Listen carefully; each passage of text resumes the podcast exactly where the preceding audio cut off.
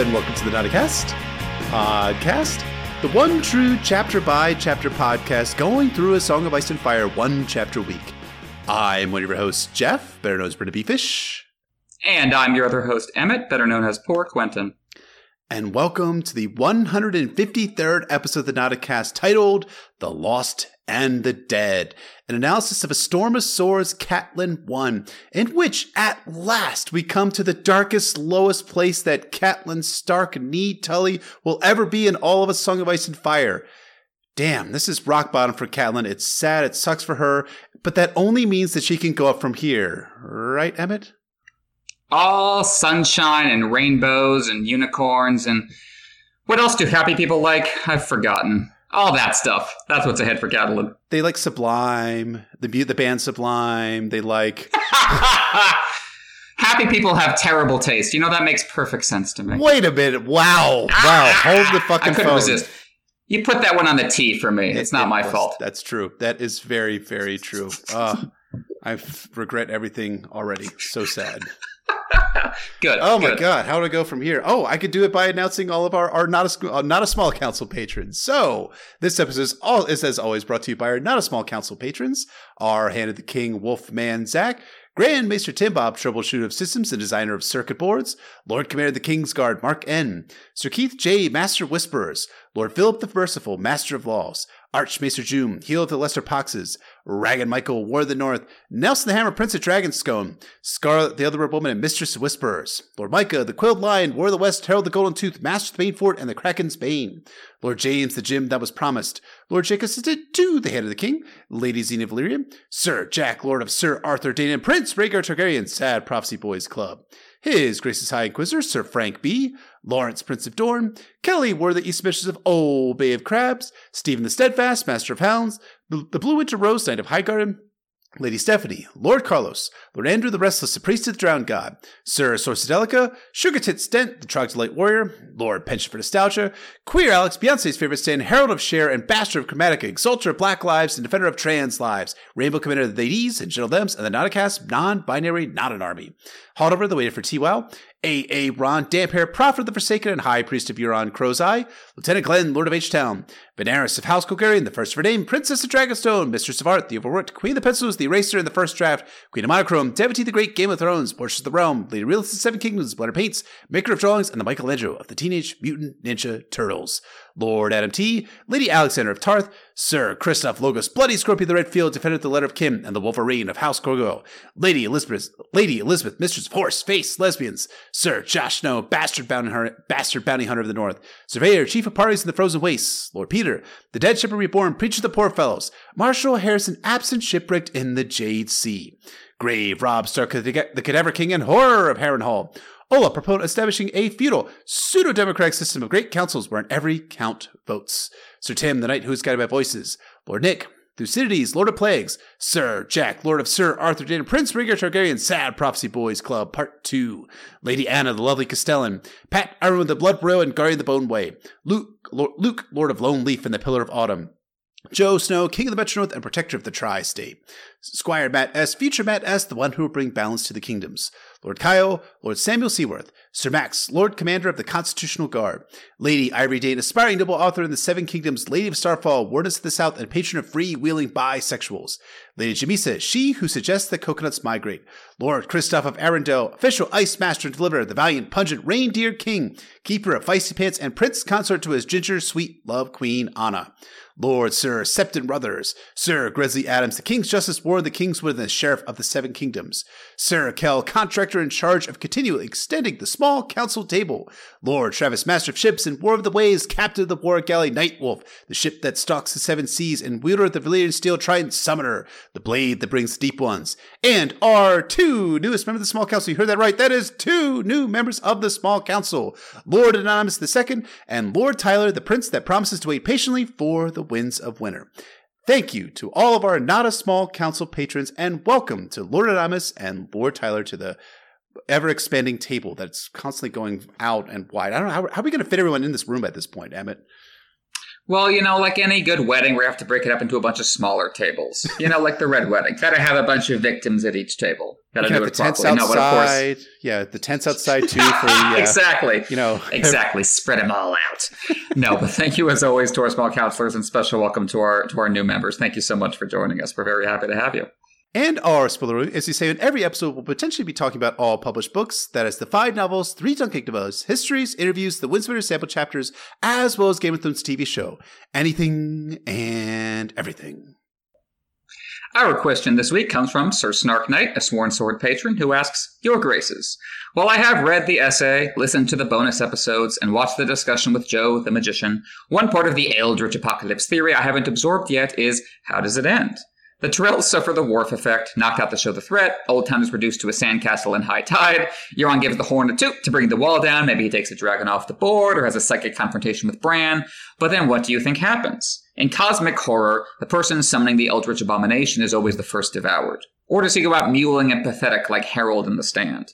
Nothing ever ends, but Euron seems destined to end sooner than others. Maybe our final human antagonist in the saga. Well, Jeff, as the person who wrote the Eldritch Apocalypse theory and has all the best ideas about Euron Greyjoy, clearly you should answer this question. How, how do you think uh, Euron Greyjoy goes down? No matter what shenanigans he, get, he gets up to, how do you imagine his final moments? You know, I, I have, you know, as the writer of the Eldritch Apocalypse theory, um, the many thousands of words that I spent writing that theory, which was, you know, some of my finest work, if, if I do say so myself. It's truly, truly magnificent tying, you know, Lovecraft in with the, with the Song of Ice and Fire. No, obviously, Emmett wrote the Eldritch Apocalypse theory for Euron's endgame in A Song of Ice and Fire. And we did cover this extensively in, again, our five part series on The Forsaken. But uh, we, we sometimes get these questions about uh, the Eldritch Apocalypse theory, which I always like just put, he- put on here too, because I always like to to toss it back to Emmett because it just allows me to sit back and just bask in the way that you talk about this. Because I, there's no one in the A Song of Ice and Fire fandom, besides maybe George himself, who really has a grasp on what is happening with Euron Greyjoy. No one who has a better grasp than, than you, sir. So I want you to take it away, but don't spoil too much of our episodes, our Patreon episodes on the Forsaken, because those Sure, are goddamn sure. good Mhm. episodes. If I do say so myself, I, I know I, I was there, but they're goddamn good episodes, and you motherfuckers should be listening to them. Anyways, what is the end game for Euron Greyjoy when it comes to the Song of Ice and Fire? Well, the, f- the fun thing about Euron, I think, is that he just touches on so many different areas and so many different parts of the story, so many different kinds of power. And because of that, he kind of has like like endgame bosses in a bunch of different ways. You know what I mean? Like he has Mhm. like the Tyrells on the ground who are already raising men to fight his invasion of the Reach. You have Daenerys, who he's pursuing, who he might steal a dragon from. But Snark Knight brought up in the question the, the character I think will have the most to do with Euron at the end, and that's Bran. That is important, I think, because Bran is, in the end, as the show kind of hinted at, like the the secret hidden protagonist of A Song of Ice and Fire. We've been covering some of that idea in, in our Clash of Kings chapters on him. And Euron, I think, as also uh, Snark Knight said, is is the closest thing to a human antagonist in the series. So I think it makes sense for them to fight. They're, they're kind of parallels and contrasts in a lot of ways. Euron being a former kind of rogue protege of Blood Ravens, and Bran being his new one, kind of in a, a Luke, Darth Vader, Obi Wan, kind of very, very classic kind of way. And I think the really strong setup for this is you have Bran in the prologue. uh, Well, you have Varamir Sixskins in the prologue to A Dance with Dragons as the POV, and you have his horrible history of all he's done with his magical power, turning on his mentor, killing his sibling. He's a very Euron like figure, and we see him at the end. We see him try to escape his mortal body into his second life, and then shortly thereafter in A Dance with Dragons, we see Bran Stark kick his ass while hmm. walking into Summer his own wolf. And I wonder if that might be kind of a glimpse of what's coming for Euron. That he might try to, after losing in the mortal realm, after, you know, getting defeated by the Tyrells or by Daenerys or just losing himself to the others, whatever happens, he tries to escape into the second life, into some other body or just, you know, the abstract, ethereal, you know, zone outside the world. He tries to exist on as a spirit, and then Bran, just like with Varamir, defeats him and stops him. That would be my guess. But Euron, what something I love about Euron is he's such a mysterious character, and again has so many irons in the fire that it really could be anything. And I think he's a class. He is among many characters a classic example of George's gardening style. Because there's so much of it is just intuited and possible, and that's George just leaving himself open to go down any number of roads with the crow's eye. So that's just my thoughts because I, I, think Bran and him line up in a number of interesting ways, but it could be could be any number of others for sure. That's the thing about Euron Greyjoy that's that's I found so surprising is that how different he is or his story seems to be evolving from what I thought it was going to be when I was reading A Feast for Crows and A Dance with Dragons, even as late as as 26 was that 20 yeah 2016 when George read read the Forsaken. So mm-hmm. I, I, mm-hmm. find that really interesting that uh, how, how different his plan is developed from what my original conception uh, of it was. Uh, for those of you who are listening to this episode as opposed to watching us live, we do have uh, a live cast every single week. And a really great question that came from Guilty Undertaker. I'm going to toss it over to you as a kind of addendum to this question, which is he asks, or he or she asks, Will Euron end up as a broken, pathetic man like Varamir is when we meet him again? So when we meet him at this end state, is he going to be kind of like the Varamir Sixskins character from a Dance with Dra- from the Dance with Dragons prologue? And I kind of like that. What do you think? I think that's good because I love what Varamir says to the weirwood tree when he imagines the old gods are watching him when he's bleeding out in this. And he says, "Those, those were the gifts you gave me." And I feel like that might be Euron's final excuse too. Like, if I'm so terrible, why did you let me do it? And I hmm. feel like that's that's something I always find compelling in villains when they're brought to their their final gasp and their final moment is there that their final words are like, well, whatever force runs the universe, if there is such thing as a god, they watched. They like the Kingsguard with Matt, the Mad King. They stood, they watched, they did nothing. Yes, they didn't stop me. So if they're there, that means they approve, right? Like it's not so far off from what uh, Iago says at the end of Othello when he just finally goes silent, silent like you're on ship, and just leaves it up to the gods. Like I've done what I've done. You can judge me all you want, but you know I don't I don't submit myself to your judgment. And I think that might be Euron's final kind of pathetic last gasp is if there is a higher power than me, it allowed me to happen. So screw you. I think I do see that as maybe maybe his last moment. I could I like that parallel. That's great. Yeah, I think that's that's that's wonderfully. I mean, I just love the way you like thread various parts of like a Song of Ice and Fire lore, as well as the obvious influences that George has with Othello and Shakespeare, and you know, uh, it's, it's so good asking. It's good. It's so good having a question specifically tailored for you. So so I get to like play the part of like a, a listener to the podcast, which I well, know, we'll get a bunch more Jaime and, and good Jon Connington and military questions just just to balance it out. But uh, yeah, uh, our friend Matt, aka Joe, the magician who we've talked about with the stuff, sorry, he describes uh, Euron as maybe a depowered Saruman in the chat, and I think that's a really strong comparison. I did one of the Lord of the Rings episodes. I did was about Saruman's like confrontation with our heroes after he's like lost his power and has only his voice to try to compel them to let him escape. And I can see that with Euron at the end, like he's just kind of pathetic and cringing, but all he has is his his charisma, and that's uh that that's very good stuff. It really, really is good stuff. So thank you to Sir Snark for the question. If you'd like to ask us questions, we must answer here on the Notacast podcast. You're welcome to become a sworn sword or higher level patron over at patreon.com slash Notacast A-S-O-I-A-F, where you can get show notes, you can get bonus episodes, free merch, access to the Nota Slack, and more. So again, if you want to check that out, that's patreon.com slash Notacast A-S-O-I-A-F. Yes, indeed. And, you know, it's been a while, several months, I believe, since we reminded you folks that we have a long term stretch goal. But we are actually going to be changing that up next week. Patrons are going to get their first sniff at what that's going to be in, in a post for our, our September update. But for the for you folks, please tune in next week for the announcement of what our long term stretch goal is going to be. I think you're really, really going to like it. So Stay tuned and join our Patreon at patreon.com forward slash Notacast, A S O I A F.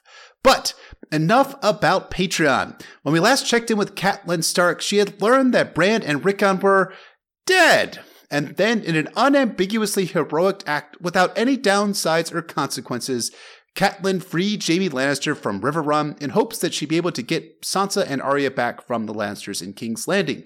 Let's find out how this goes exactly to plan in this synopsis of A Storm of Swords, Catelyn 1. Sir Desmond Grell had served House Tully all his life. He had been a squire when Catelyn was born, a knight when she learned to walk and ride and swim, mastered arms by the day she was wed. He had seen Lord Hoster's little cat become a young woman, a great lord's lady, mother to a king.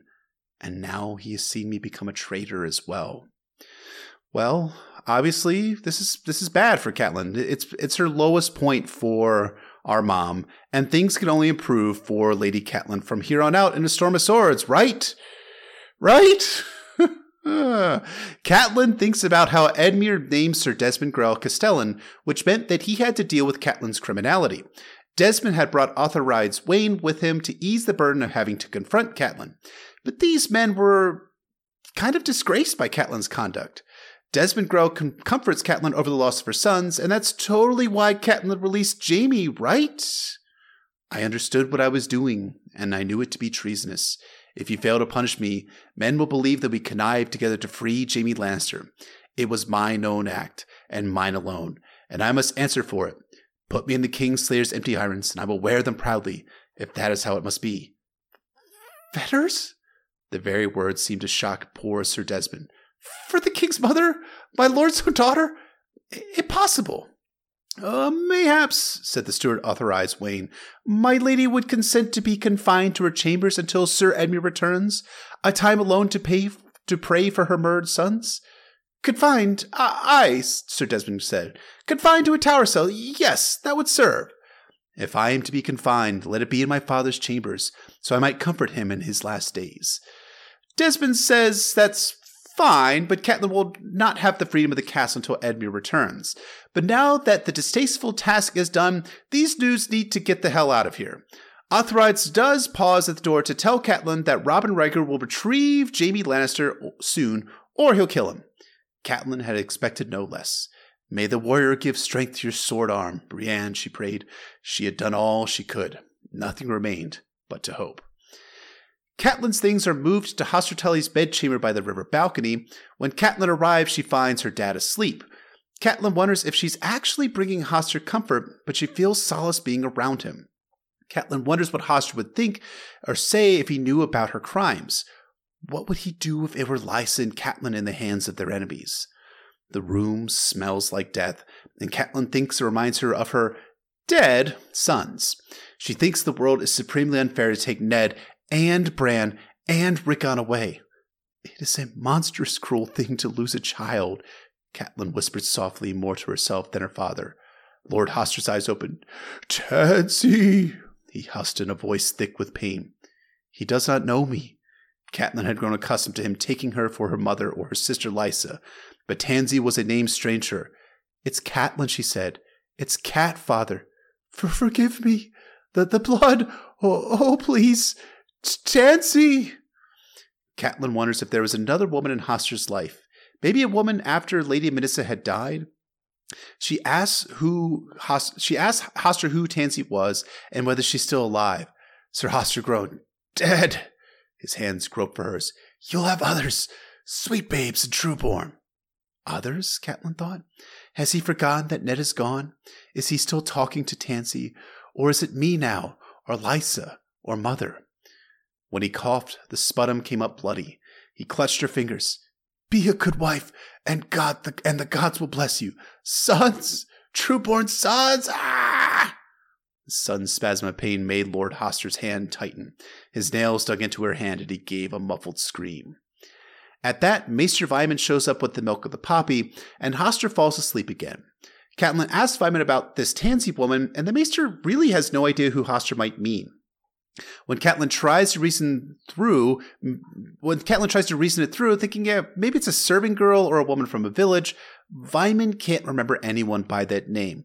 Though the small folk do have a tendency to name their daughters after flowers and herbs. Maybe she was this widow that Vyman is remembering who came by to sole shoes? No, Catelyn corrects Vyman, that was a woman by the name of Violet. The maester apologizes, but then says he's not supposed to talk to her unless duty requires. Catelyn tells Vyman to do his duty, thanking her lucky stars that she's free of the war, just for a little while, at least in this room. She gets into a woolen cloak and walks to the balcony, searching to see if anyone is returning up the river with Jaime. And though a raven does come, there's no sign of Robin Ryger or of Jaime Lannister. At dinner time, Vyman brings Catelyn some bland sounding food, telling her that there be no that there is no such person as Tansy at Riverrun. Okay, well, how about that raven? Is Jaime taken? No? Battle? No? What about Robb? Uh, well, um, Vyman isn't supposed to say, but Tywin has left the Riverlands. Okay, where did that raven come from then? Catelyn asks. Why, the West, Vyman says. Was it about Robb? Vyman hesitated. Yes, my lady. Something is wrong. She knew it from his manner. He was hiding something from her. Tell me, is it Robb? Is he hurt? Not dead. Cosby good, please do not tell me that Robb is dead. His, his, grace took a wound storming the crag, Maester Vyman said, still evasive, but, but, but writes that it's no cause for concern and that he hopes to return very soon. Catelyn asks what kind of wound, but Vyman assures Catelyn that Robb is totally being cared for at the crag, comforted even. But seriously, Vyman, he cannot talk about that. Vyman then beats feet as Milk of the Poppy does its work on Hoster. Lord Tully starts to drool and Catelyn wipes his mouth. When she touched him, Lord Hoster moaned. Forgive me, he said so softly that she could scarcely hear the words. Tansy, blood, the, the blood. Gods be kind.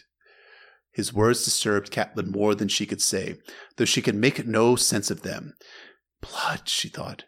Must it always come back to blood? Father, who was this woman, and what did you do to her that needs so much forgiveness? Catelyn has nightmares of dead children that night and wakes with Hoster's words about blood and children in her head. She wonders why Hoster would say that. Sure, she'd believe that Edmure was off making bastards, but but not her dad. Maybe Tansy was a nickname for Lysa? Maybe. But he did say something about trueborn children, and Lysa had miscarried five times. Detective Catelyn starts to put the pieces together. Lysa and Catelyn married the same day at Riverrun, but where Catelyn got insta pregnant from Ned's super sperm, Lysa had only had Lysa only had a late period. And when Catelyn had handed Robb to Lysa, she burst into tears and ran away. If she had lost a child before, that might explain father's words, and much else besides. Lysa's match with Lord Arryn had been hastily arranged, and Jon was an old man even then, older than her father, an old man without an heir. Her first two wives had left him childless. His brother's son had been murdered with Brandon Stark in King's Landing. His gallant cousin had died in the Battle of the Bells. He needed a young wife if House Arryn was to continue, a young wife known to be fertile. Catelyn rose, threw on a robe, and descended the steps of the darkened solar to stand over her father. A sense of helpless dread filled her. Father, she said, Father, I know what you did. She was no longer an innocent bride with a head full of dreams. She was a widow, a traitor, a grieving mother, and wise, wise in the ways of war, wise in the ways of the world. You made him take her, she whispered. Lysa was the price Jon Arryn had to pay for the swords and spears of House Tully. Well, given the state of things, that's not terrible deduction, Catelyn. You're awesome, but you are missing a certain component potentially in your investigation. One little thing. Maybe if you think, think back to what Hoster was croaking about in the Clash of Kings, you might be able to put it all together, kind of piece it together.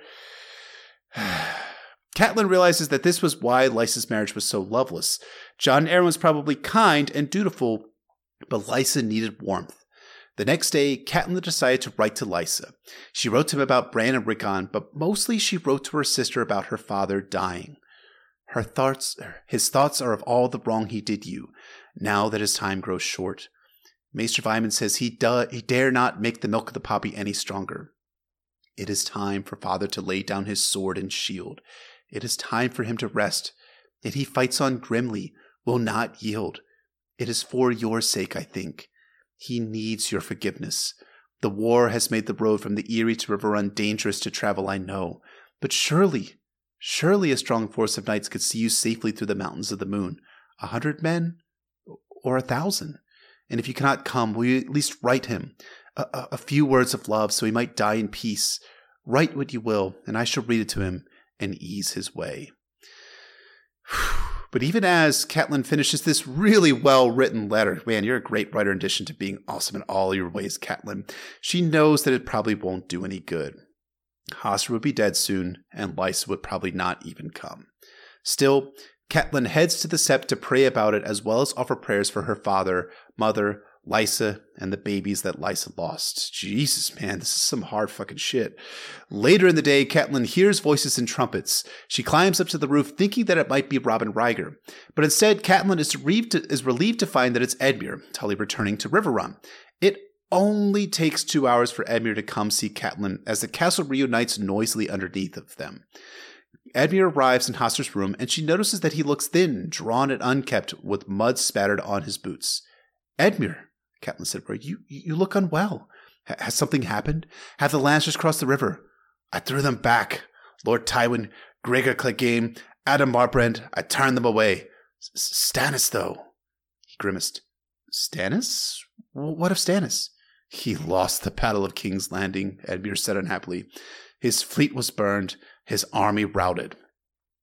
Catelyn isn't exactly thrilled that the Lannisters won, but she's not sad that Stannis lost, given that she what she saw of Renly, who unexpectedly, unexpectedly, accidentally, who did it, died peacefully back at Storm's End. Catelyn remarks that Stannis was no more a friend than Tywin, but Edmure corrects her. No, it's much, much worse than that. Highgarden has declared for Joffrey, and Catelyn, you released Jaime? What the fuck, sis? You had no right. I had a mother's right. Her voice was calm, though the news about Highgarden was a savage blow to Robb's hopes. She could not think about that now, though. No right, Edmure repeated. He was Robb's captive, your king's captive, and Robb charged me to keep him safe. Well, according to Catelyn, Brienne is going to be the one keeping Jaime safe from here on out. Thanks, Edmure, and Brienne will deliver Jaime to King's Landing to return Arya and Sansa to her. Edmure says that Cersei ain't going to release the girls. Ah, well, Catelyn planned to conduct the exchange with Tyrion. See, she's thought of everything. Except that Tyrion took an axe wound to the head at the Battle of the Blackwater and will probably be dead before Brienne reaches King's Landing. Dead? Could the gods be so merciless? Catelyn had made Jaime swear a hundred oaths, but it was his brother's promise she had pinned her hopes on. Edmure was blind to her distress. Jaime was my charge, and I mean to have him back. I've sent ravens. Ravens to whom? How many? Three, he said, so the messages would be certain to reach Lord Bolton. By River Road, the way from Riverrun to King's Landing must needs take them close by Harrenhal. Harrenhal. The very words seemed to darken the room. Horror thickened her voice as she said, Edmure, do you know what you have done? Edmure says, no, it's fine. Catelyn's part has been left out of the letter. The letter claims that Jaime escaped, and he's offering a thousand golden dragons reward for his recapture. Does that make it better, Catelyn? No, no, it does not make it better. It is much, much worse. Catelyn cries as she tells Edmure that what Edmure has done is make it look like an escape rather than, ex- than an exchange of hostages. It will never come to that. The Kingslayer will be returned to us. I have made certain of it, Edmure said. All you have made certain is that I shall never see my daughters again. Brienne might have gotten him to King's Landing safely so long as no one was hunting for them. But now, Catelyn could not go on. Leave me, Edmure. She had no right to command him, here in the castle that would soon be his, yet her tone brooked no argument. Leave me to father by grief. I have no more to say to you. Go! Go! All Catelyn wanted was to lie down, to close her eyes and sleep, and pray that no dreams would come. And that is the synopsis of A Storm of Swords, Catelyn 1. Melancholy, beautiful writing. That's what this chapter is all about. And as with every Catelyn chapter, as we said this in our mini so we did for our patrons, I love it. What did you think, sir? So Catelyn was my favorite POV in A Clash of Kings. Her chapters ran the gamut, from Robb to Jaime, Renly to Stannis, brightest day to blackest night. George was showing us all the options available for Westeros, and also showing off everything he could do as a writer. Now he boils that dramatic range down to its tragic essence. Catelyn's storyline in A Storm of Swords is structurally perfect, a one way ticket to hell. Abandon hope, all ye who enter here. I compared her story in Clash to a rainbow, an arc told in bright colors. In Storm, all that color is bleached out. leaving behind only black and white and gray, with a burst of red right at the end. So, where last week Jaime 1 opened him up to a wide horizon to reflect his rebirth, Catelyn 1 pulls in, close and tight around her, to reflect her doom. It's a very interior chapter, a self contained chamber piece. It's like an overture to an opera or a ballet, establishing everything to come in miniature. Davos, I think, is my favorite POV in Storm, but Catelyn is a very close second. These chapters are just as good as her Clash chapters, maybe even better. I am having a hard time figuring out an argument against that because, yeah, her chapters in Storm, I, have read all of them before we came to this episode, and yeah, they're um, they're all amazing in different ways as she approaches death's door. And I think I've always been struck by the way you talked about Catelyn Stark and especially the colors uh, in in her story and ble- having them bleached out now is just beautiful. And I've always loved that color commentary you do on Catelyn and Clash of Kings and now a Storm of Swords uh, because Catelyn's Clash chapters were just outstanding in so many ways. But one of my favorite ways that they're really great was just how much physical ground that they covered from Riverrun mm. to Bitterbridge to Storm's End, Catelyn was a walking world builder, expanding the reader's perspective on the wider world, on the wider world of Westeros. That's not really the case in A Storm of Swords, minus that one time when they visit Oldstones, and which is just one of the most gorgeously written chapters in A Song of Ice and Fire. Because mostly what Catelyn is doing in Storm is being quote unquote confined to chambers, chained to Riverrun, a place she'd been at since A Clash of Kings and visited in A Game of Thrones. And then eh, thrust forward to the Twins, another place that she visited back in her ninth chapter in A Game of Thrones. These are all familiar places for Catelyn, and that location of Riverrun itself, it creates a kind of claustrophobic feeling for Cat because she's stuck. She's on a one-way ticket towards doom, and it's almost like the first six chapters of her story are Catelyn being on death row, right? She's like chained to a wall, waiting for her turn hmm. to go to the noose. And her seventh chapter is the execution, literally and figuratively. It truly is, as you said, a one way ticket to hell. I love that idea of her being on death row until the very end. It's that combination of, of dread and stasis that something is coming and there's nothing you can do about it. Catelyn's story in this book is all about things falling apart. Everything you could believe in is betrayed, from social structures to personal relationships, leaving you alone with despair and death. In her next chapter, we learn that Robb broke his marriage pact, and that Edmure's victory at the Battle of the Fords helped the Lannisters win at the Battle of the Blackwater. Rickard Karstark betrays Robb and murders unarmed boys in their beds. Robb executes him for it, even though he was the father of those who died for Robb at the Battle of the Whispering Wood.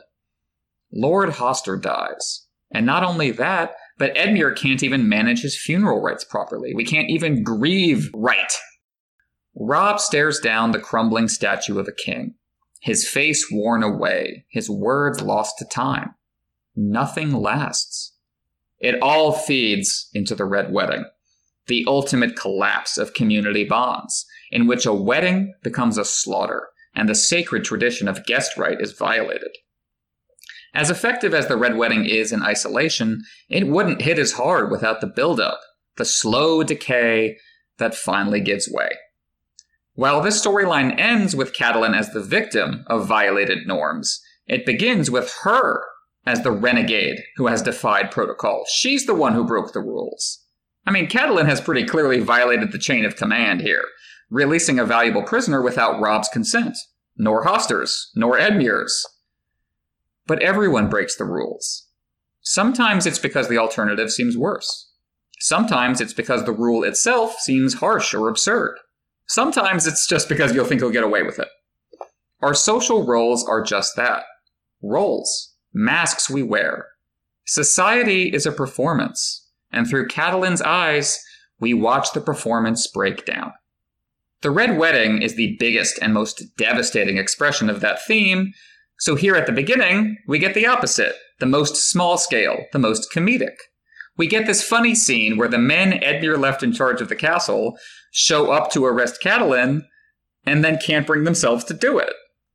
Desmond Grell and Utherydes Wayn spent their lives in service to House Tully. But now their duty doesn't seem so clear. What are they supposed to do when House Tully turns on itself? When Hoster's daughter goes behind the back of Hoster's son?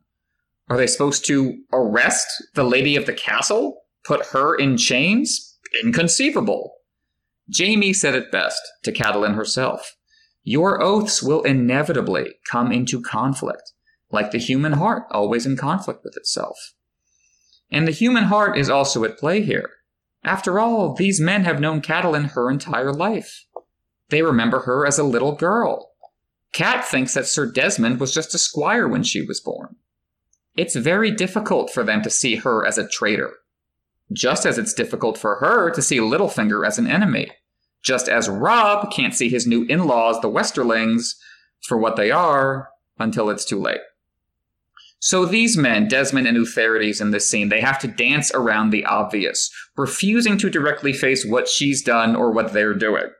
Like a lot of great comedy scenes, the roles are reversed. Instead of her making excuses, they make them for her. Oh, she must have been driven by grief for her boys, they say. A mother's madness. You didn't know what you were doing. Catelyn is the one who makes the case against Catelyn. Far from being mad with grief, she lays out the facts with admirable clarity. I committed treason. If you don't punish me for that, everyone's going to think you were in on it, and you're going to lose your authority too. It's so ironic because Desmond Grell is the one overcome with emotion. He's the one who can't think clearly, even as even as he's telling Catelyn, "Oh, you weren't thinking clearly." It's just so funny to watch Catelyn patiently negotiate her own house arrest, like she's locking her own cell door behind her for them. Jaime was freed, but remains in chains. Catelyn has been imprisoned, but is still seen as an authority figure. She has to walk these men through the unthinkable, making it thinkable, making it policy, the new normal. And that's what the Red Wedding is, too. Not just chaos, but one kind of ritual devouring and replacing another, making use of the old world even as it dies.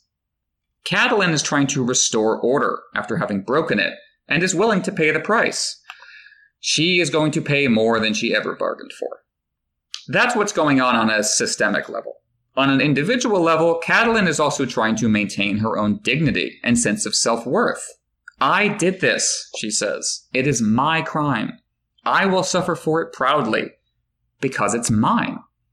Desmond and Utherydes have good intentions. They wish her well. They want to control the narrative so she's not a pariah. But when they tell her she didn't know what she was doing, they stand in for a political culture that has kept Catelyn perched on the cusp of power. She has had to play a woman's role in a man's world. The point isn't that this automatically justifies anything she does with the power she does wield. I do think it was probably a mistake to let Jaime go. The point is that she has to fight even to be held responsible for her actions. Desmond and Utherydes don't want Catelyn to suffer. They want her to play her role daughter of the Lord, mother of the king, keeper of the conventional wisdom. And she plays along to make it easier on all of them. Fine, confine me like a princess in a tower. Let me grieve with my father. Proper womanly stuff. But she's beginning to realize what a farce it all is. Nothing they do now really matters as far as she's concerned. She put her faith in Brienne, she thinks, someone who is always outstanding outside the norms. All Catelyn can do now is sit and wait and hope for the best. And that's the, just a dynamic in Catelyn's story. You know, in Clash, she specifically remembers having Hoster go away on his various rides and telling her to wait for me, little cat. And she would always perch up on the top of Riverrun and wait for her father to come back to her, which was a, a joyous event. What she's waiting for now is not quite so joyous. And I think the reason why is because that she's she's broken a few rules. I'm not saying she's wrong, because as we argued in our final cat chapter in A Clash of Kings, you know, I took the side that Catelyn was absolutely justified because you know, playing to type as always for the, these cat chapters is was what I do for this this podcast. Still, if I like step out objectively and take a, a look outside of my own biases, it's really hard to imagine someone with less privilege than Catelyn has getting this same type of soft treatment that she's receiving from these men. I mean, let's let's just imagine a scenario here. Given a hypothetical where a small folk person freed Jaime from the dungeons of Riverrun and sent him back to King's Landing to exchange. Let's let's say there was a small folk Tully prisoner or something like that, a Riverlander who was who was kept by the Lannisters. Would these noble seeming guys go all kid gloves on him or her that freed Jaime? I, I think very much not. I mean, another way I was I was thinking about this, and I thought of a scenario as a, as a familiar one, especially to to Americans, but not just Americans, to people around the world, is the son or daughter of a rich or prominent person receiving lenient treatment because the judge is a friend of Senator Witherspoon or some other wasp sounding name of a senator. Witherspoon, yeah. Actually, a Puritan preacher. Really good Puritan preacher, too, um, which I'm sure you'll never read. That's fine. As the daughter of Hoster Tully, Catelyn is basically let off with a warning for committing treason. Treason. Given what Jaime and Brienne witnessed at the inn from just the last chapter, you really see how desperately unequal justice is in Westeros. As we were saying, for the crime of surviving, making a living, as you were saying this last week, the sex workers at the inn were hanged by Stark or Tully loyalists. Look, I don't think Catelyn deserves the noose for her treason here, but really, when you look at what she did versus what the women at the inn did, Catelyn's crime is substantially worse. She freed Jaime fucking Lannister, a general in the war against her son, the son of a strategic commander of the anti-Stark Riverrun forces. Catelyn 1 occurs right after Jaime 1, and while I think George sequenced this chapter here for a variety of reasons, he really wanted to pick up with the momentum of the narrative that he had established with Jaime's first chapter, I really do think the contrast in punishment is a reason why this chapter occurs after Jaime's first chapter. Of course, Catelyn tried to make it understandable to do what she had done. She got Jaime to swear vows against taking up arms against the Starks and to return her daughters, and she was going to rely on Tyrion to be the person to exact or enact this this transaction. But that's part of the point. We all have our reasons, as George said, when talking about why people do the things that they do. We all have our justifications for why we act the way that we act. For that matter, what Catelyn did is going to have ripple effects outside of the act itself. In just a few Catelyn chapters from now, Lord Rickard Karstark will justify his murders of Willem Lannister and Tion Frey by throwing an accusation back at Catelyn. She did treason, and so can I. Oh, just let me off the light slap on the wrist, Robb Stark, just like you did your mom, right? Now, I don't think there's a quite a moral equivalence between murdering children and Catelyn's desperate all in to save her daughters. But as you were alluding to, Catelyn's action is the latest fragment in the decaying social norms of Westeros. Once the norms start to become undone, it creates a stronger permission structure, no matter how illogical, no matter how immoral, for greater deviations from the norm. But to lay all of that on Catelyn is again a kind of a huge stretch so much of what these inheritors of Robert's Rebellion are doing in the current time has deeper roots, namely roots in the sins of the fathers. And so Catelyn is left alone with her father. Throughout the story so far, Hoster Tully has stood in for an older generation that is passing away, taking with it Catelyn's memories, her nostalgia for the way things used to be. The stench of death hangs on the room where she was born, and Catelyn's only comfort is that Hoster is too far gone to learn of her shame. What would he make of her now, she wonders. Would you call it a mother's madness? How could I have done otherwise? Catelyn thinks of her boys, sweet Bran, fierce Rickon, forever gone. Makes me want to reach into the page and tell her it's not true. But her grief is real, as present as the smell of death around her father. Losing him is hard enough. Losing Ned, even worse. But to lose children is unbearable. It's an inversion of nature. They're supposed to bury us, not the other way around. I could not take it. What would you have done, father, if it were us, your own children, at stake? Well, what did he do when it was his own kids at stake? Lord Hoster's eyes opened. Tansy, he husked in a voice thick with pain. Hoster in his delirium thinks Catelyn is Lysa, the inverse of Littlefinger thinking Lysa was Catelyn the first time they slept together. which is what Hoster is actually talking about. He thinks it's still back then. He thinks it's still the rebellion era. And I think that speaks so well to the theme and that like our past and our history bounds forward to our present. And I think the way that George pulls off this transition is really brilliant because Catelyn is talking to herself and dealing with her own grief about her lost children. And she says out loud, as she's she's thinking a thought and she says it out loud, it's a monstrously cruel thing to lose a child. And immediately Hoster's eyes burst open. And he is reliving mm-hmm. the moment when he reveals to Lysa what he did to her. You can almost imagine that this was potentially the same exact thing that Lysa said to Hoster when Hoster revealed the monstrosity of what he did to her as a writer, it's it's sometimes exceptionally hard to do a hard plot pivot in a chapter occurring in real time. One where like Catelyn's not going back to Storm's End and Bran the Builder and all these things from thousands of years ago and recounting the history of Storm's End. She's living presently in her grief. And that grief allows for this the start of this or the continuance rather of this revelation about what happened to Lysa in times past. George nails it here because Catelyn is feeling the grief so hard that she cannot even contain it in her own head. She has to verbalize it. We've we've all been there when we're feeling something so strongly we just burst out and say it to ourselves for what we think is ourselves. And that verbalization leads to the Tansy pivot and Hoster's fevered reliving of that conversation he had with Lysa Tully back in 283 AC. All Catelyn can think about is back when she was an innocent child, not a grieving parent. She remembers Lord Hoster ruling the Riverlands wisely and well. But as with anyone, the legend doesn't line up with the person. Catelyn thinks at first that Tansy is a woman's name, some woman Hoster loved after her mother died. Suddenly, she feels like she never knew him at all.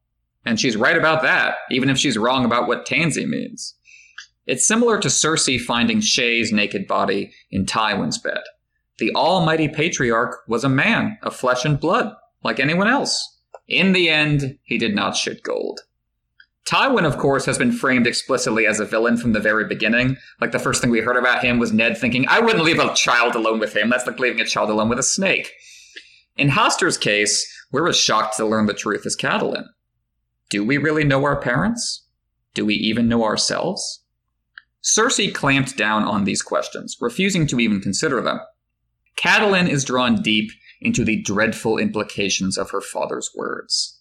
Beneath the exalted image waits the truth. I was thinking on this reread about the movie Chinatown, and the villain in that he's committed atrocities on his daughter. He's sexually assaulted his daughter, which is worse than anything Hoster did, but he's violated his daughter's uh, physical privacy, and he's trying to gain control of water. So there's some Hoster Tully echoes there. And when the villain in Chinatown is being confronted for his misdeeds, for his horrible sins, he says, I don't blame myself. Most people never have to face the fact that at the right time and the right place, they're capable of anything. And that's Hoster Tully. In this case, the right time and the right place were that Lysa had become pregnant by Littlefinger, who was the wretched stripling Hoster mentioned in A Clash of Kings. For Hoster, this was a nightmare scenario. How can he make a good marriage for her now? She has doomed herself to a shameful life, either marrying someone unsuitable like Littlefinger or joining the Silent Sisters. So Hoster took steps to ensure that didn't happen. He gave Lysa Tansy, aka Moon Tea, to get rid of her pregnancy without her knowledge or consent. Then he arranged for her to marry his old friend Jon Arryn, further cementing the Robert's Rebellion coalition just in time to win the war. I would bet that Hoster didn't even think of this as a punishment, but as a favor he was doing Lysa after she broke the rules. After all, this way, she avoids becoming a pariah. She gets a big castle to live in, servants to see to her every need. She gets a rich, powerful husband who treats her gently. That's her social role, like the roles Desmond Grell and Utherydes Wayn were trying to play with Catelyn, even as they put her under arrest. And just as they can't cover up what Catelyn has done and why, Lysa's role and everything that goes with it doesn't make up for the hole inside. For her, it was a punishment, and a monstrous one that destroyed any chance of happiness. Catelyn remembers how happy Lysa was when she was first married, when it looked like both of them were pregnant. It's heartbreaking to read about Lysa's face lighting up as she imagined her son and Catelyn's growing up best friends like Ned and Robert. But then the blood came, taking Lysa's joy with it. Even the sight of Robb, red faced and squalling as a babe in Catelyn's cherished memories, was a hateful sight to Lysa. It's a reminder of a happy family life that she will never have. She has been denied that which she wanted most in life love. This is just my the way that my brain works. But one thing that might seem a little unclear from this scene, because again, it was unclear to me despite having many advanced degrees in many, many sciences, is whether Lysa's initial joy over Littlefinger's, uh, whether Lysa's joy that she expressed to Catelyn was over Littlefinger's child, or whether she thought she might be pregnant by Jon Arryn. And I think the timeline provides an answer here. As we know, there were two sexual encounters between Littlefinger and Lysa and the run up to Robert's Rebellion. The first one was after the duel with Brandon Stark, where a wounded and delirious Littlefinger thought he was banging Catelyn, which makes um, so much sense given the circumstances of what happened at that duel. The second encounter between Littlefinger and Lysa was a quote unquote fortnight after Littlefinger quote unquote healed, and this was when Lysa became pregnant the first time. Lysa revealed this to Hoster, who then forced Lysa to drink the moon tea, which, according to the World of Ice and Fire app, quote unquote, nearly killed Lysa. Sometime later in 282, or 283 rather, Lysa was forcibly wed to Jon Arryn and was sold to Jon Arryn based on her previous fertility, given, given that she was pregnant once before. That bedding ceremony resulted in this phantom pregnancy for Lysa, the one where she was happy for just a moment before she got her period. The result is the Lysa we met in the present day, back in Book 1, breaking down atop a mountain, all alone. Someone we couldn't imagine being that happy. Remember what Tywin said about Robert? He saw himself as a hero, and heroes don't kill children. But he needed those children dead to hold his throne. Long after Robert tires of that throne, the stain of those murders persists, undercutting the heroism. We'll see that with Oberyn later in the book. And we'll see it with Oberyn's own children. Catelyn wonders why it always comes back to blood.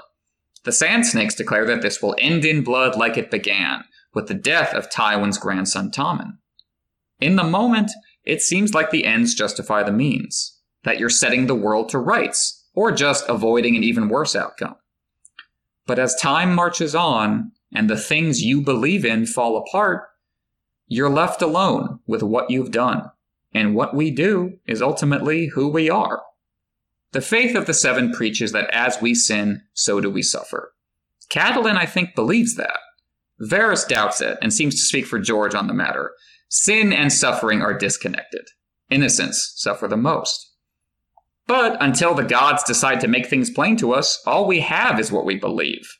And Hoster believes he is suffering for his sins that the gods have sent him his stomach cancer, his own abdominal pain, to account for what he did to Lysa. And that's why he asks, Forgive me, the blood. Oh, please.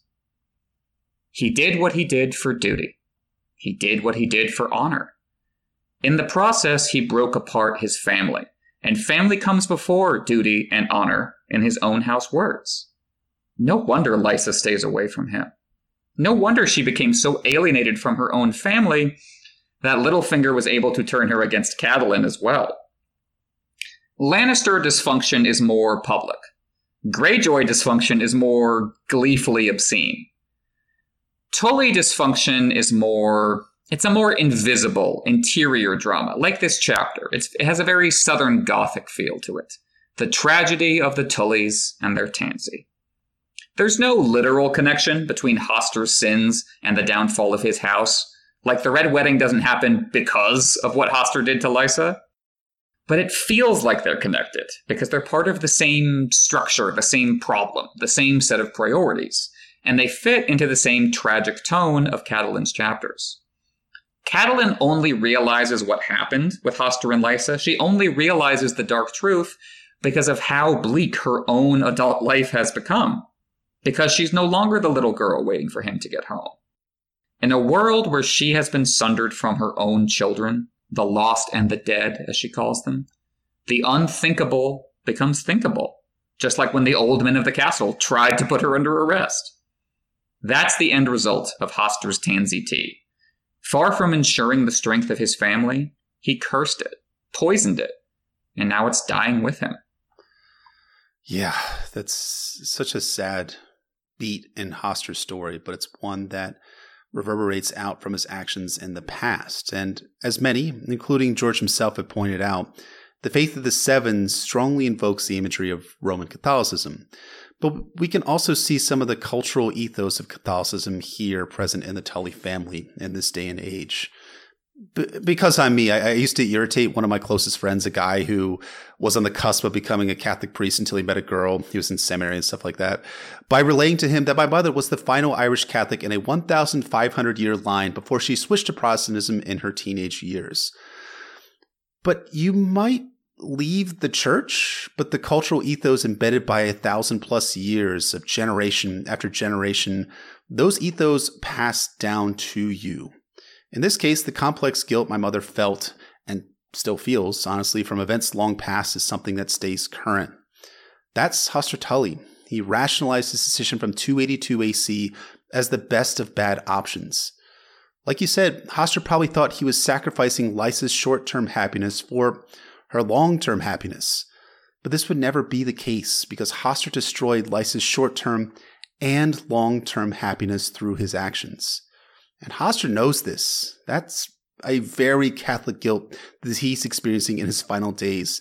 It's proof that he destroyed the life of someone that he loved, and in his own mind that he loves still. But but it's not truly love. I mean, if we really come down to it, Hoster's mindset is not too dissimilar to Tywin Lannister's, because Tywin is always justifying himself by doing what he thinks is best for his family, for House Lannister. But what he's truly doing is what's best for himself, his own reputation.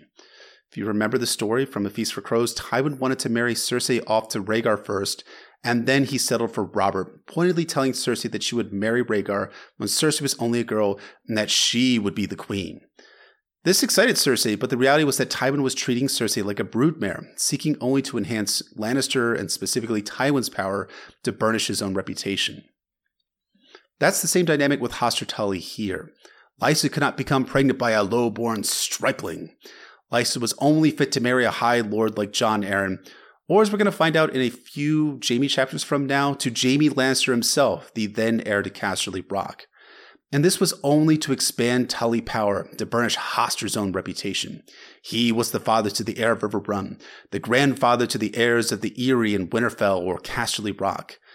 And that kind of gets us, at least in my own head, into the Southern Ambitions conspiracy, the great conspiracy of the Lords Paramount, Paramount of the North, Riverlands, Stormlands, Vale, and at one point the Westerlands too the conspiracy to bring down Aerys II Targaryen, which in my mind is still a noble and good thing, was all about the fathers and mothers of these lords using their children as the coin to solidify the political alliances to take down an increasingly erratic and tyrannical king. And again, at a 10,000 foot view way up here and within a Westerosi feudal political structure, this in my mind seems like a noble cause. And yet, when you move down from the clouds, from the somewhat noble ideology that motivated the, that motivated the men of Hoster Tully, of generation, there were the people at the bottom, the pawns. Lysa was a pawn of this conspiracy, a piece to be moved around by her father to bring the Lannisters and eventually the Arryns into the Southern Ambitions fold.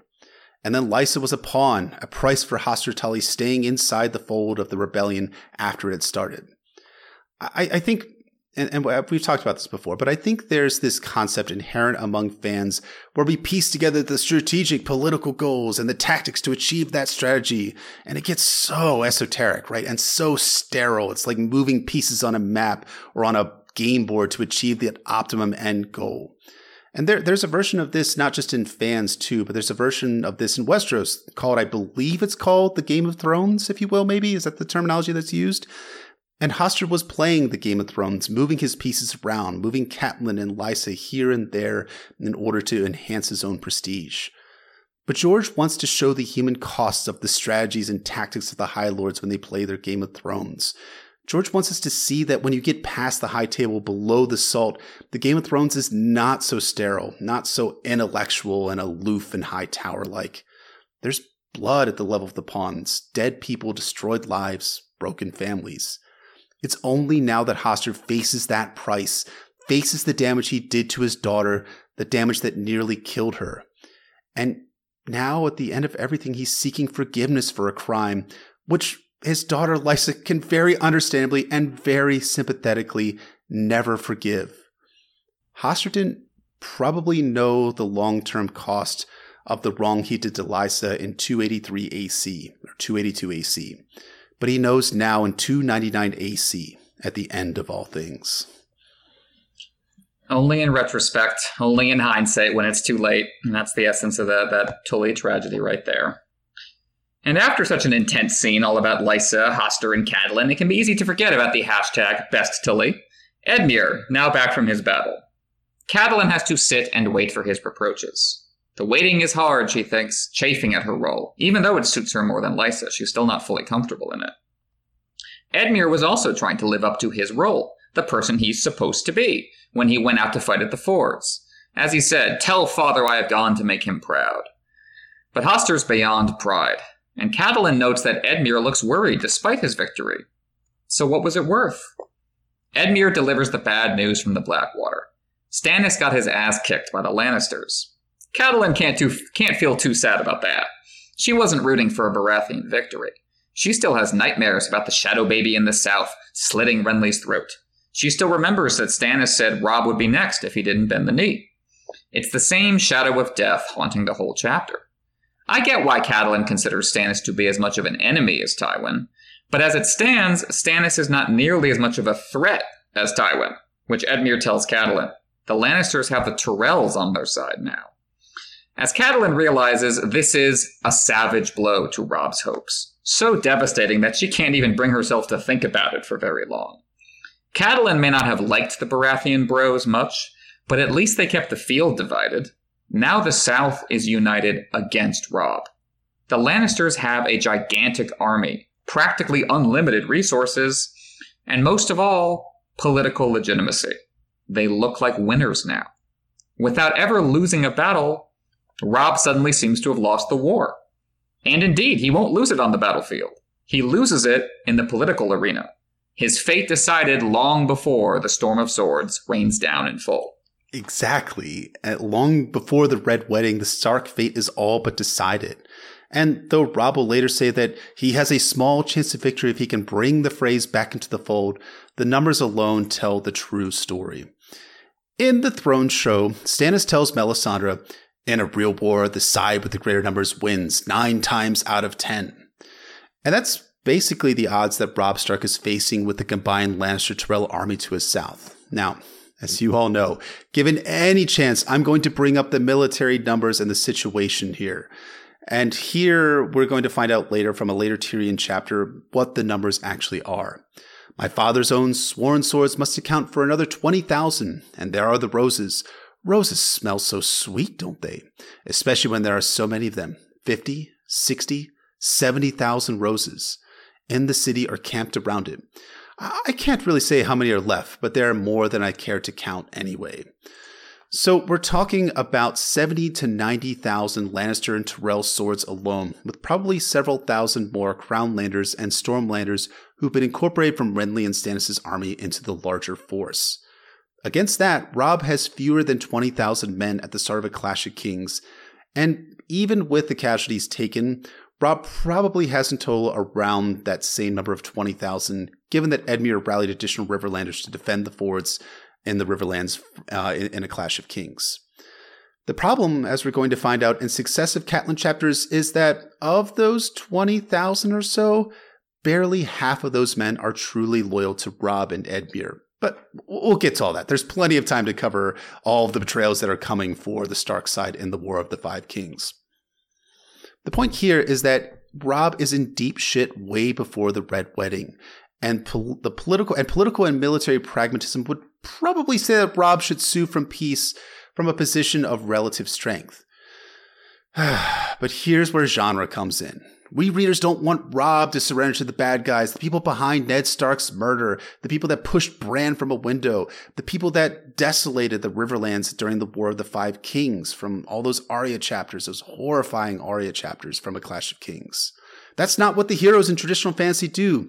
They persevere Frodo like against all odds stacked against them. But in the grounded political medievalish fantasy, realism, that is, A Song of Ice and Fire, that's what good people do. They give in, surrender, and make the best of a bad hand. Look only at the long history of Westeros to find the good compromising with the bad. Think about Torrhen Stark's surrender to Aegon, the, surrendering to Aegon the Conqueror at the end of Aegon's conquest. Look even at the final Sansa Clash of Kings chapter and all the knights and lords who rode under Renly and Stannis' banners, bending the knee to Joffrey in the Red Keep. That wasn't all the people, though, in that final Sansa Clash of Kings chapter. Because unfortunately, or fortunately, Robb Stark will take on the role of those few who refuse to bend the knee. Robb is the hero of his story, and damn the odds, he's going to persevere. And sadly, it's really not going to work out for him at all. As Varys' riddle told us, the nature of power is fluid, depending more on the interpretation of events than the events themselves. Catelyn claims a mother's right to release Jaime. Edmure counters that she had no right to override Robb's authority and release a captive under Edmure's control. He's used his political legitimacy to change the meaning of her actions, sending word to Roose at Harrenhal that Jaime escaped. This finally tips Catelyn over from numbness to despair. Now the fig leaf of a hostage exchange has been torn away. Why should the Lannisters return her daughters now? That's true.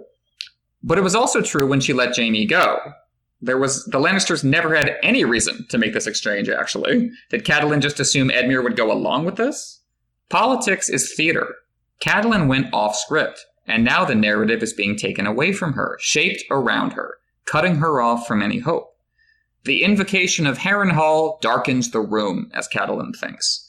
As with Hoster's sins, there's no literal connection between Harrenhal and the Red Wedding, but it feels like part of the same gothic fairy tale landscape. The same feeling that winter is coming. Catelyn lit her candles to the seven, like she did down at Storm's End. The father for her father, she thinks, the mother for both Lysa and herself, and one for the crone, who let the ravens into the world when she peered through the door of death. Catelyn, too, is slipping into the world of death, ushered along by dark wings and dark words. This is so chilling, dude. But I, that really is the dynamic that Catelyn, that rather that George wants to leave us here at the end of Catelyn's first A Storm of Swords chapter. And, I, have been stuck for a few weeks now about this George quote that I found a few months ago while I was writing some essays, and I, I'll just keep bringing it up because I think it's just so good and I like it so much. I mean, the best thing, this is George talking. I mean, the best thing is when an unpredictable twist comes out of somewhere, but you've laid the ground, but they've laid the groundwork. And then when the reader goes through on that reread and says, oh, the writer was playing fair with me all along. That's kind of the dynamic here because what I love about this Catelyn chapter is how it serves as the latest in the, in the series of groundwork for the Red Wedding. Because readers want Robb to make it for Catelyn to get her girls back because this is fiction. This is fantasy. This is something that I like to read. And in fiction and fantasy, it's always darkest just before the light, so says the Dark Knight. But that's not what George is going for. Eh, but you'd be forgiven as a reader for thinking it on your first time through these books. You said it best at your, in your opening remarks. Catelyn is on a one way trip to hell in a storm of swords, and that really kicks off here. Funnily, though, where George is unusually realistic, in terms of writers anyways, in how the heroes sometimes don't make it out alive when the odds are stacked against them, there is an exception, because Catelyn thinks that Edmure has condemned her daughters to death with his actions. But that's not what's going to happen ultimately. Brienne will succeed in getting Jaime to King's Landing. Of course, the whole mission of trading Jaime for her daughters is dead before the start of this chapter, and really by the end of this book. But the girls will, or already are in the case of Arya, getting out of King's Landing. So, two were two rows diverge in a wood, but they meet at the end anyways. There's that fragile hope for the individuals, even as the houses, even as the causes around them fall apart. And you're going to see that much more, I think, in A Feast for Crows. Mm-hmm. So, uh, moving on into foreshadowing and groundwork, there's this one little scene in the chapter we didn't really cover. That's where Maester Vyman tells Catelyn, oh, we got a bird from Robb in the West, and there's some vague bad stuff going down that I'm not going to tell you about just yet. it's just enough to make her curious and also us. And we're going to find much, find out much more about what happened with Robb in Catelyn 2 when he comes back to Riverrun. Something I was thinking about was that I wonder if the letter actually told Riverrun that Robb had married Jeyne Westerling, and that was mm. what Maester Vyman was being evasive about because you know, the the part about Robb being wounded is not false, right? That's that's what's happened at that when he stormed the crag. So you have to wonder what is the thing that he's still kind of being like, oh, I, I can't really talk about this. I got to get away. Just like kind of run away right now. And I think that thing might have been the announcement that, hey, uh, King Robb Stark suddenly has a wife.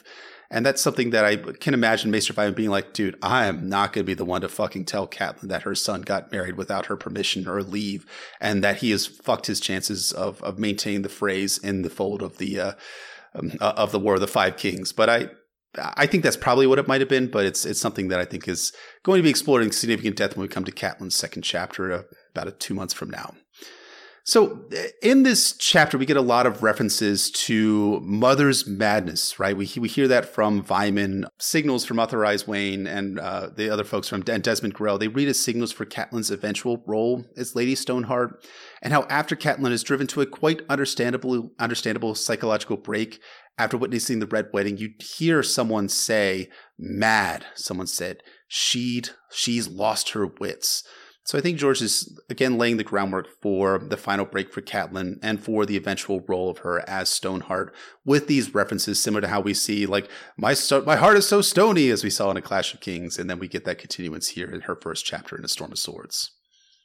Yeah, that's great stuff building her to that end state beyond the realm of death when she passes through that portal just like the crone. So we wanted to, for our theory and discussion portion today, we haven't talked much about Hoster Tully because he's been in the background, but in the Storm of Swords, we finally start digging really into his backstory. So we just, we wanted to ask the question, Lord Hoster Tully, is he a bad guy? You know, yes or yes, I guess. What do you think, Jeff? oh man, I, I, you know, I, I chose this, this topic because I think Hoster Tully is, is someone that's very interesting in, in A Song of Ice and Fire as a kind of a background character and as a, as a historical character and and I think that he serves a number of great roles in this chapter itself, and and great and serves a, as a great um, continuance of some of the themes that we see from Robert's Rebellion kind of pouring forward into the present era, and into this War of the Five Kings era. So yeah, Hoster Tully is a is a pretty bad guy, and I, and I was really struck when you were talking earlier about about Hoster about not really knowing your parents, right? And you start to like realize who they are maybe towards the end. I remember without getting into specifics, like I, I had my, my, father had passed away when I was when I was very young, and I, but I had always like built this guy up to be this this amazing dude because when you're you know when your dad like passes when you're when you're very young, you have, can do nothing but hero worship him and put, place him on on a pedestal, and eventually I was like told things about my father that were not necessarily as, as flattering as uh, as the way that uh, I'd built him up to be, and I think that's something that we're starting to see with with Hoster here in these Catelyn chapters in A Storm of Swords that there is a bit more complexity and a, a bad dynamic surrounding him. And I think in Storm, we, we we get it from Catelyn's perspective, especially, but we also see it from Arya's perspective. There's that scene where Arya is traveling through the Riverlands, and she comes up to a burned out village, and she's like, "Ah, is this the the Lannisters who have done this?" And like, no, this was Lord Hoster who burned Lord Goodbrook's village for refusing to accede to the rebellion uh, back in the day. So, you know, we have Hoster Tully as this character who is on the good side, right? As I was talking about before, he's on the the anti-Targaryen, pro Robert Baratheon, you know, toss down the tyrants sort of thing. But that doesn't necessarily justify all of his actions. In fact, more than anything, Hoster's actions read as really really bad in the in, in the larger scope of both him personally and his family but also just the the the conduct of a of a person in power and leadership in Westeros. And and I think like you know we, we had talked about Hoster before and, and I'll reference this again. I don't know which chapter from a Game of Thrones this was but we had talked about Hoster Tully being kind of the standard median lordly character in a Song of Ice and Fire. If you remember from a Game of Thrones we had Ned Stark who was who's a good guy, right? He has a noble heart. He tries to do right by his people.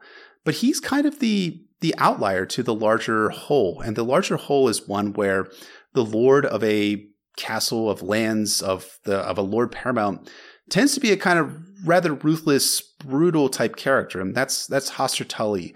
And I compared Hoster to being kind of Tywin Lannister like earlier before. And it's hard to like not see the parallels between him given his conduct with his own daughter and his own family, as well as the, his conduct during during Robert's rebellion.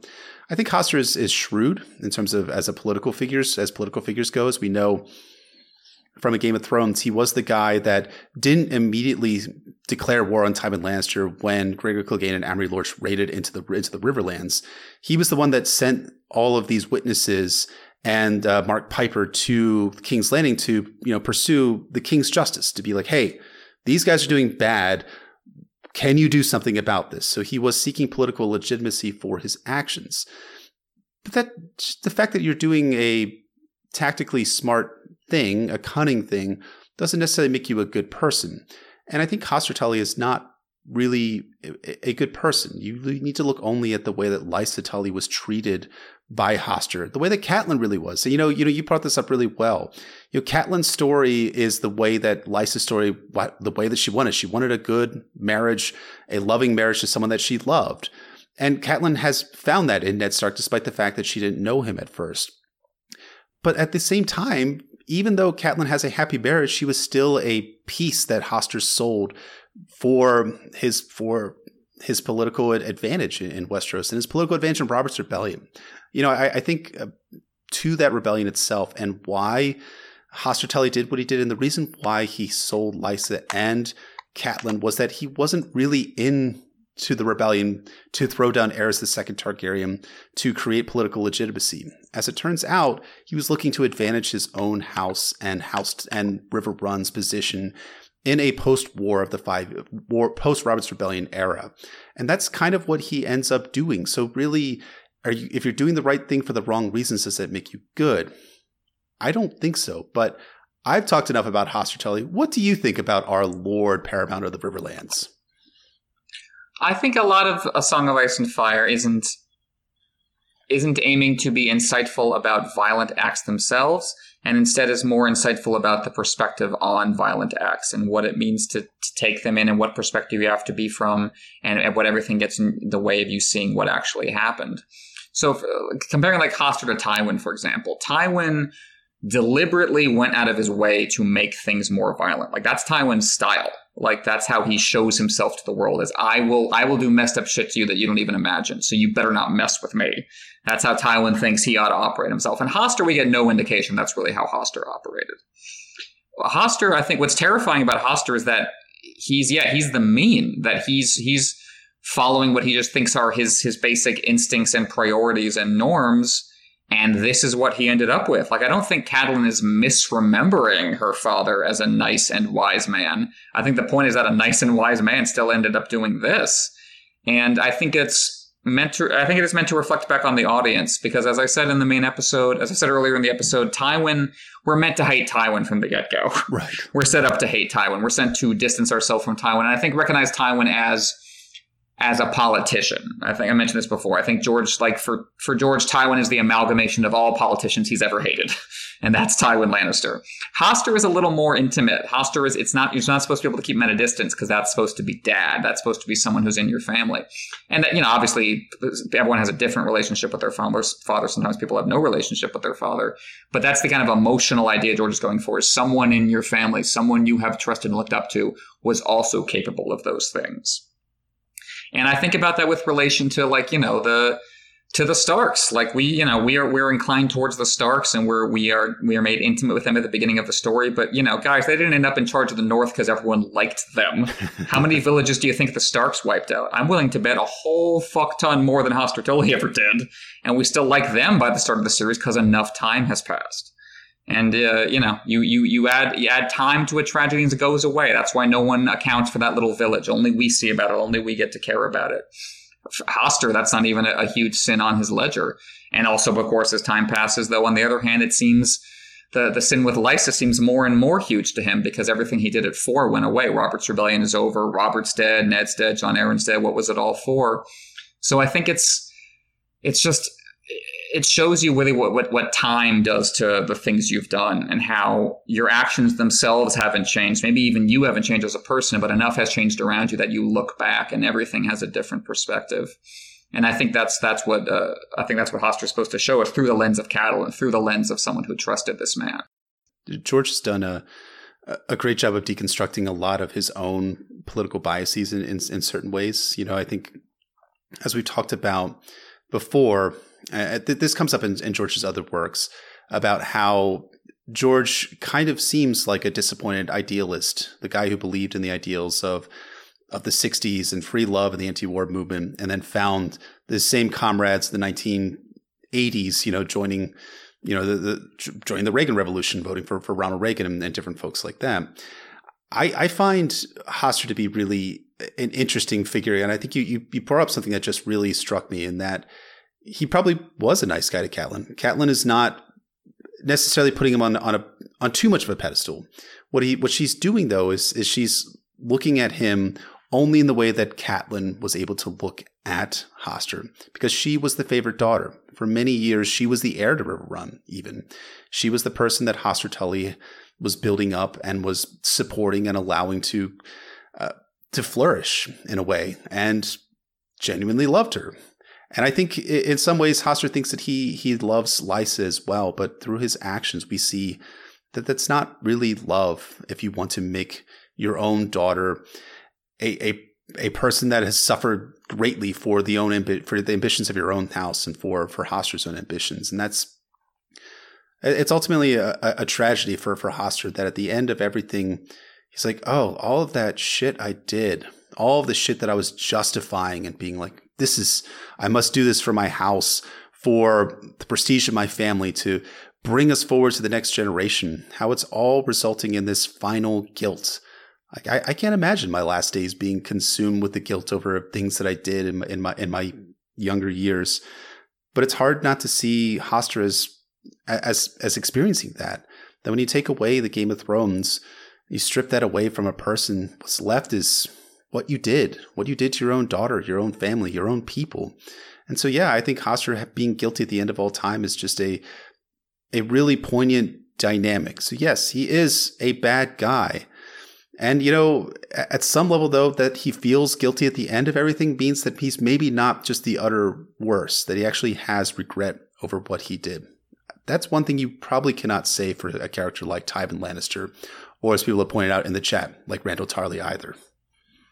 Agreed. And again, yeah, those guys were being deliberately sadistic, and Hoster wasn't. And I think that that matters in terms of him and his relationship to whatever God exists, but I don't think it matters to Lysa.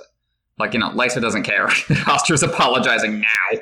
Like the you know, the, the damage is already long done. And I but I think that's the the point of it is that, you know, it's it's really easy to read someone like Tywin and Randyll Tarly because it's it's you know, you don't want to recognize yourself in, in guys like that. But Hoster, friendly friendly father, beloved by the community, had a secret terrible life going on behind the doors.